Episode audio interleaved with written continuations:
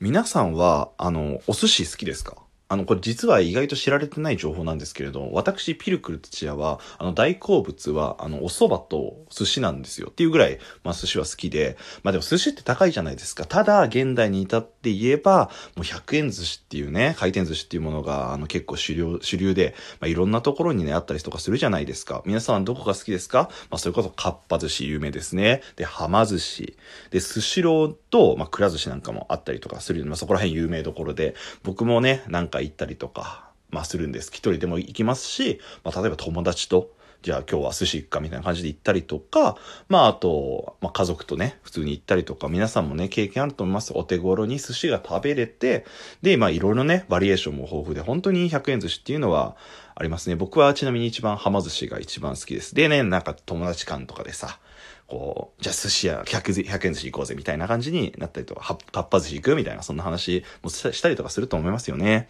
はい。で、えー、一旦ここで話は変わりますね。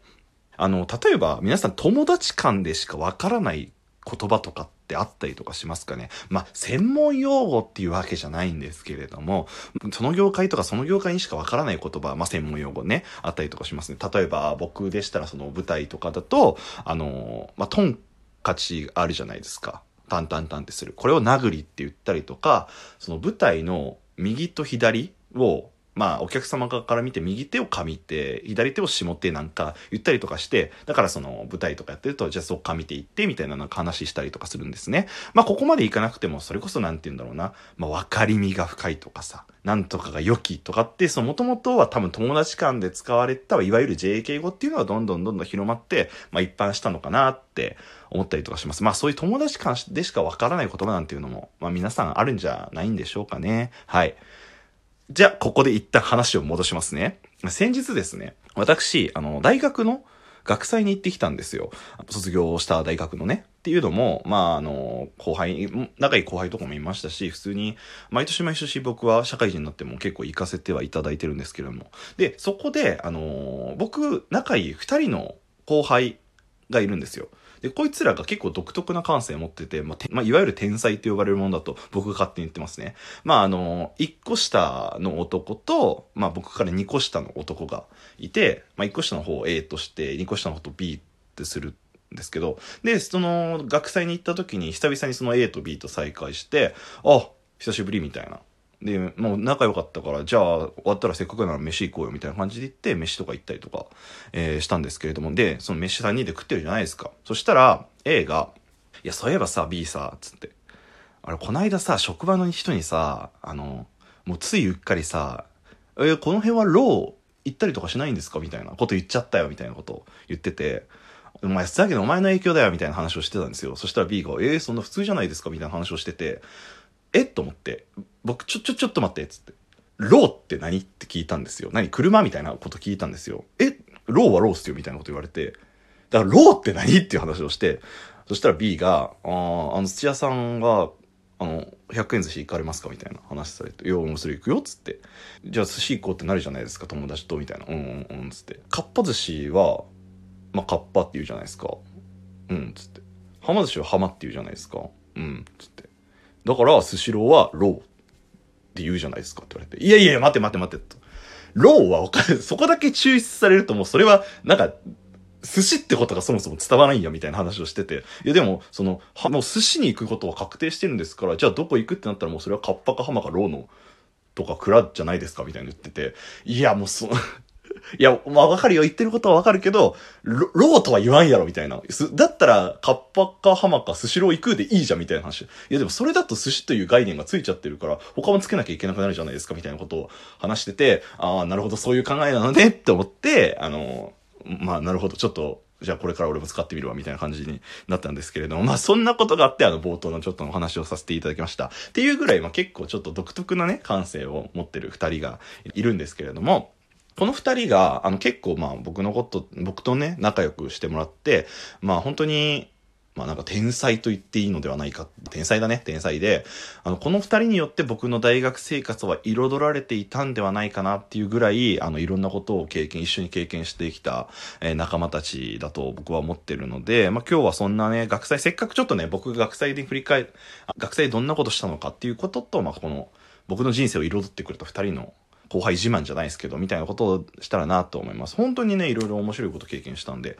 まあそこがね、皆さんにとって有益かどうかはわかりませんけれども、もしなんか聞き流しながら聞いていただけたらなと思います。はい。まず遡ることで、僕が大学1年生の頃なんですけれども、あのー、僕サークル一応入ってはいたんですけれども、もっと楽しいことしたいなとか、僕はあの演劇やってたりとかそういった関係で、まあもちろんそういうの映画じゃないですけど、映像を作ったりとか、あのー、舞台みたいな感じのもやりたいなとか思ったんですけど、そういうサークルがうちの大学なかったんですよ。で、困ったなって思った土屋くんは、友達の一人をけしかけて、じゃあ、俺らでサークル作ればいいんじゃねと思って、まあ、その、ちょっと気があった友達がいたんで、そいつと一緒に、あの、サークルを立ち上げたんですよ。なんか、明確な何かがあるわけじゃないんですけれども、一応楽しいことしようよサークルみたいな感じのを作り上げたんですね。で、まあそこでいろいろなんか企画会議とか、そういうことをしてたんですけど、なんかいかんせんちょっと僕ら、僕があのバイトゾンビだった関係もあったりとかして、全然活動とかしなかったんですね。まあただ、あの新入生歓迎会みたいな部活、まあサークル紹介みたいなところぐらいはしっかりしようっつって、まあ友達たちと、あまあ紹介動画みたいなのも作ったりとかしたんですね。はい。で、えー、来たら大学2年生の時に、まあ、あの、1個下に A が入ってくるわけですよ。A 君は、あのー、会った時から結構意気投合してて、まあ、あの、僕がカードゲームやってて、まあ、A 君もちょっとカードゲームやってたりとかもした関係で、そこで、えー、アニメの話とかゲームの話とかで盛り上がったりとかして、で、なんか、バイトも一緒だったりとかしたんですよ。で、もそこですごく仲良くなって、もう二人でご飯行ったりとかもバンバンするような仲になって、で、そんな、あの A 君が、そのうち、僕らが作、り上げたサークルに、まあ、一応映像制作サークルって区切ってて、で、A 君もともと映像の編集とか作成とか、バリバリできる、すげえやつだったんですよ。ああ、興味あるっつって入ってきてくれて、まあそこでなんか軽く映像を作ったりとかして、いろいろ盛り上がったりとかして、まあちょっとだけ活動にこう画期的なものになったりとかはしたんですね。はい。で、あの、3年生になります。僕がね、3年生になって、A 君が2年生の時ですね。で、1年生に、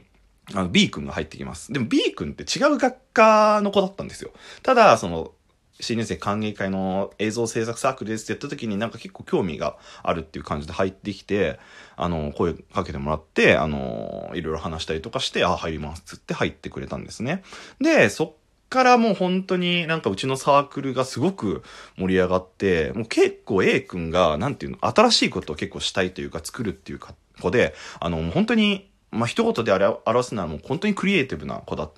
たんですね。で、どんどんどんどん企画いろいろ考えて、これもやりたい、あれもやりたいとか言って、で、映像の制作も、あの、すごく上手だったりとかするから、あの、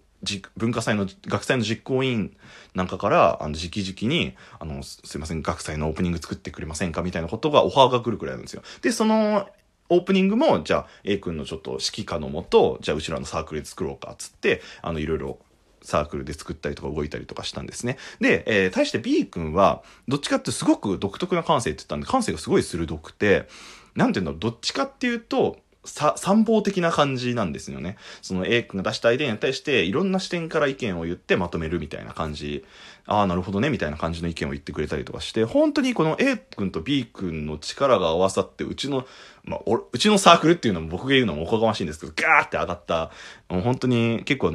いろんなことをしたサークルだったんですね。で、あの、学祭の話になりますと、学祭で、例えばその、VR キットを販売したら面白いんじゃねえかみたいな感じで、まあ、当時 VR なんてそれ、それこそ本当にできた技術ぐらいなんですよ。それを、まあ、段ボールをこう切ってレンズを入れて、VR のそのゴーグルを手作りして、それを販売して、したりとかさせていただいたりとか、なんかうちの大学はその学祭中にちょっと休める場所なくねっていう話になって、あの、教室を2部屋ぐらい貸し切って、もうプラネタリウムを置い置いて、まあ、ちっちゃいんですよ。プラネタリウムを置いて、もう飲み物とか出してカフェにしたら、お客さん寄ってくるんじゃないですか。で、生演奏とかもしたらすごいんじゃないかみたいな感じで、そのプラネタリウムカフェみたいなのも作ったりとかして、もう本当に結構その短期間で、なんていうか、うちのサークル全然無名だったんですけれども、なんか結構認知されたりとかしたのかなって思いました。僕は結構そのあんまクリエイティブなものっていうか独特な感性もなかったりとかするしどっちかっていうとまああの決ま決まったことっていうか継続は力ないって自分でモットーだと思ってるんですけれども、指示を的確に早くこなすっていう、まあ、どちらかというとその実動部隊派なんですよ。なので、まあ、意見とかはあんまり出せなかったんですけど、それでも、あのー、この二人といる時には結構いろんな話を聞けたりとか、まあ、僕が言った意見に対して、あの、意見くれたりとかもして、本当になんか、まあなんていうかちょっと、まあいい、いいか、いい、いい、かっこいい言い方をすると、クリエイティブな話ができたりとかしたんですね。本当に、この二人がいなかったら僕の人生っていうか、その大学生活はもうちょっとだけ、まあ、うん、つまらないというか、まあ、平凡なものになってただろうし、本当にね、いろんな経験できたんですよ。夜中にね、フリーマーケットを開こうっつって、大学のカフェテリアみたいなところで、あの、物を売りさばいたりとかしたんですよ。夜中の8時とか9時ぐらいですよ。もう人もそんなにいない中に、その疲れたね、サークルで疲れた人たちとかが来て、うのによってんのみたいな感じでやったりとか、本当に楽しいことを、やりたいことをやったサークルに仕上がったなと思います。で、それができたっていうのは本当に、この僕が出会った A 君と B 君っていう二人の後輩、まあ僕はもう勝手に友達だと思ってるんですけど、のおかげだったりとかするので、まあ、この二人と出会えたことっていうのは本当に本当に僕の人生にとって大きなあのプラスだったななんてことを思いました。はい。皆さんもそういった出会いあるんじゃないんですか？もう後輩でもいいですし、先輩かもしれないし、それこそ僕が前に話した恩師かもしれないですし、もう本当にね、いろんな方との出会いによって自分の人生がこう、どんどんどんどん厚みが出てくと思いますので、そういった出会いを大一つ一つをすごく大切にしたいななんてことを僕は思ったりとかしましたね。まあそういう人との出会いって本当に大切だよっていうことを、ま、伝えるためのと、その僕が出会った天才二人の自慢でした。はい。